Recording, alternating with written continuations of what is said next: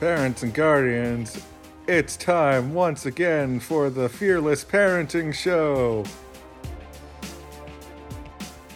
Well, hello, moms, dads, and guardians. I have a very special guest today, Dr. Janine Jeannot. She has more than 25 years of experience working with children, teenagers, and young adults in both public and private school settings, spanning preschool through college. She holds a master's degree in psychology from the Ohio State University. And I have friends who went to that university and they get all to me if I don't say the Ohio State University.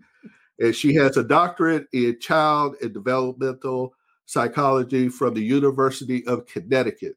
Since 2010, she's been a college instructor teaching psychology courses and freshman seminars.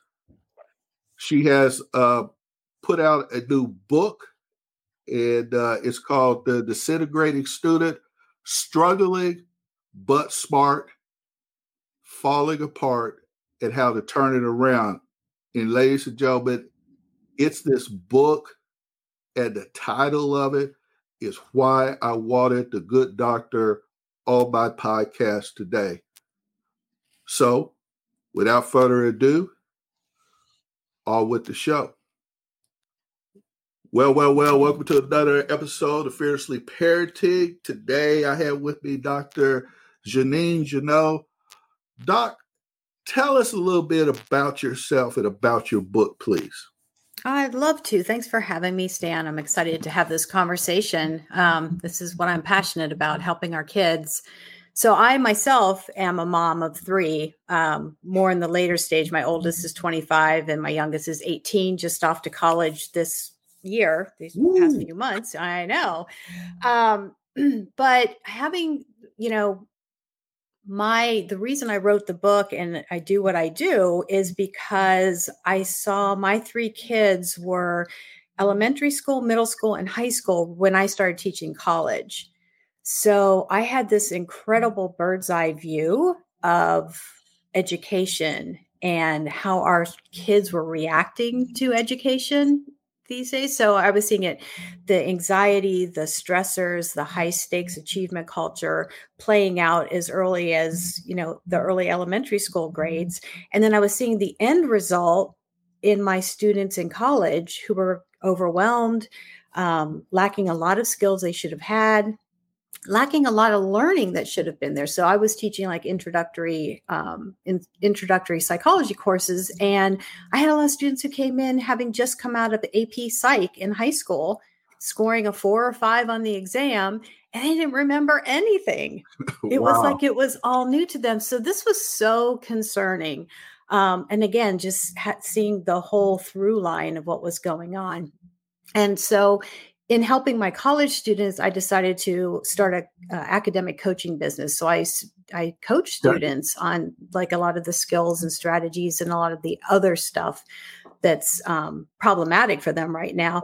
And when I started doing the coaching, I started coming across uh, these kinds of students who I ended up calling disintegrating students really high achieving kids who start to struggle. And that's why I ended up writing the book because I just felt like the pieces of the puzzle needed to be laid out in a way that parents and educators, you know, all the stakeholders could kind of see, wow, in, in a nutshell, here's what's going on and why it's happening, and maybe some ideas about what we need to be doing next to help our kids. Well, it seemed like your book is giving uh, parents, guardians uh, road markers.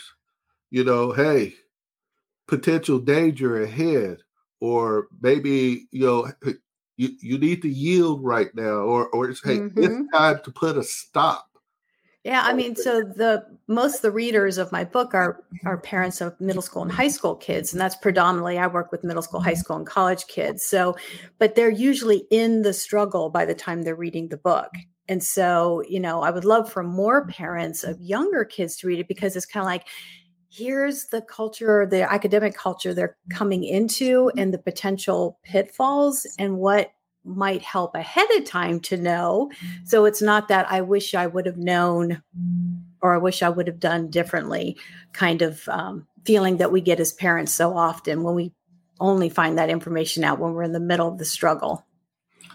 Well, in, in looking at your bio and your book, what are the things I came away with, and before I jump off into that, before we start this interview, I, I told you about a young man who was a, a, a scholar student. I mean, just scored off the charts, but ended up in a gang. And, and you wonder how something like that can happen. And tying that in with something that I, I saw in your information, how children can be ninjas at hiding their true feelings and how to improve communications because in that situation as well as others out there something got lost in the mix. Uh, like maxwell says everybody communicates but not everybody connects. So how can we find out about these true feelings and and how can we make better connections in our communication? mm, that's such an important question um, and i think the the ninja piece of it is so true because our our kids are there our kids are telling us everything we need to know they are trying to communicate with us but I think oftentimes as parents and as adults, we're missing the signals or we're misinterpreting. Um, and we end up shutting down conversation in, in well intentioned. We're trying to have a good conversation with. Well, uh, so parents, our kind of go to is we want to be helpful. So if our kid comes to us with an issue or if they're angry or they're kind of spouting off about something, I know my I'm a problem solver and my go-to brain is like, well, did you try this? Have you done this? Did you be sure you try this? Do this. you know, it's that I my 57 year old brain knows pretty much what you need to do here to take care of this situation. And that is not. I got you, parent. I mean, I got you, parent daughter. I got you. Just do this, this, and this. I, am getting it. Again. Go ahead. Mm-hmm. But that's not what they want.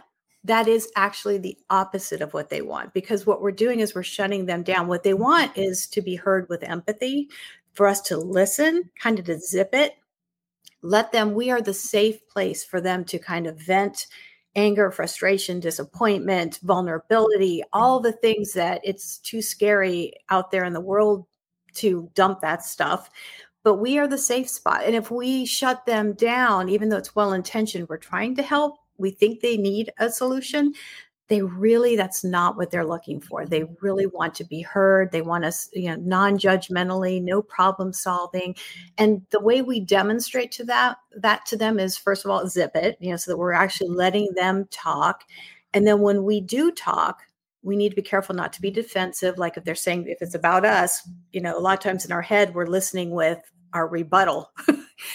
but what we need to do is just reflect back what we've heard from them so that we get that feedback. Oh, yeah, mm. that's what I'm saying. Or no, no, no, that's not what I'm saying.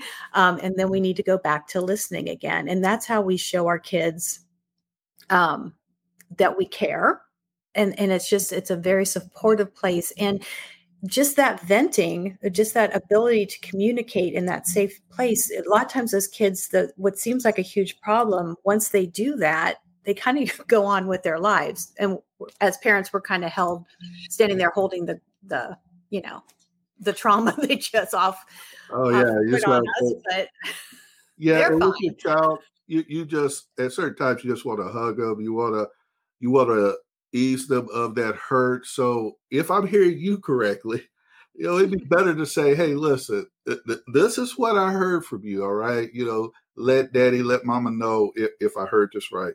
One, did make that point. Two, did make that point. No, no, that's not what I was saying. Okay, they, they restate it for me so that I could understand it. I, I, I didn't get it. It's not that I'm trying, I, I didn't want to get it. So just say it again because I do want to get it, and then have them say that.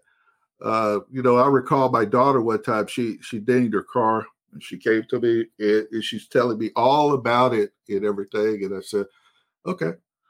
So uh, what did you learn from that? What did you get out of this situation? Where do you want to go from this point? And she said it it shocked her because she thought that I was going to blow up. I said, well, you know, you're the you're an adult now.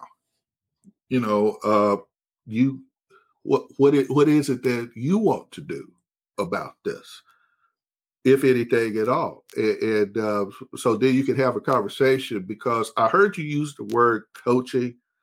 I love that, uh, and I love being a coach because a lot of times I find they actually have the answers, they just don't know it yet. A hundred percent, a hundred percent and and when we give them that opportunity to find the answers they have control mm-hmm. and control is the secret sauce to helping our kids today. It really is um, it's it's one third of what motivation looks like in human beings. So for for us as human beings to be motivated we need to feel autonomy. We need to feel in control of the situation. We need to feel like we're competent like we can actually do it and we need to feel connected. And that you know think about our students. Those three things are oftentimes all missing which explains a lot of why their motivation is so low okay now moms and dads let's give it up for dr janine. She presented us with a lot of good information today and she most definitely spoke from her heart. And that's only part one of a three part interview with the good doctor. So please be back for part two and three and check out the podcast description where you'll find a link to her book and to her website. See you again for episode two.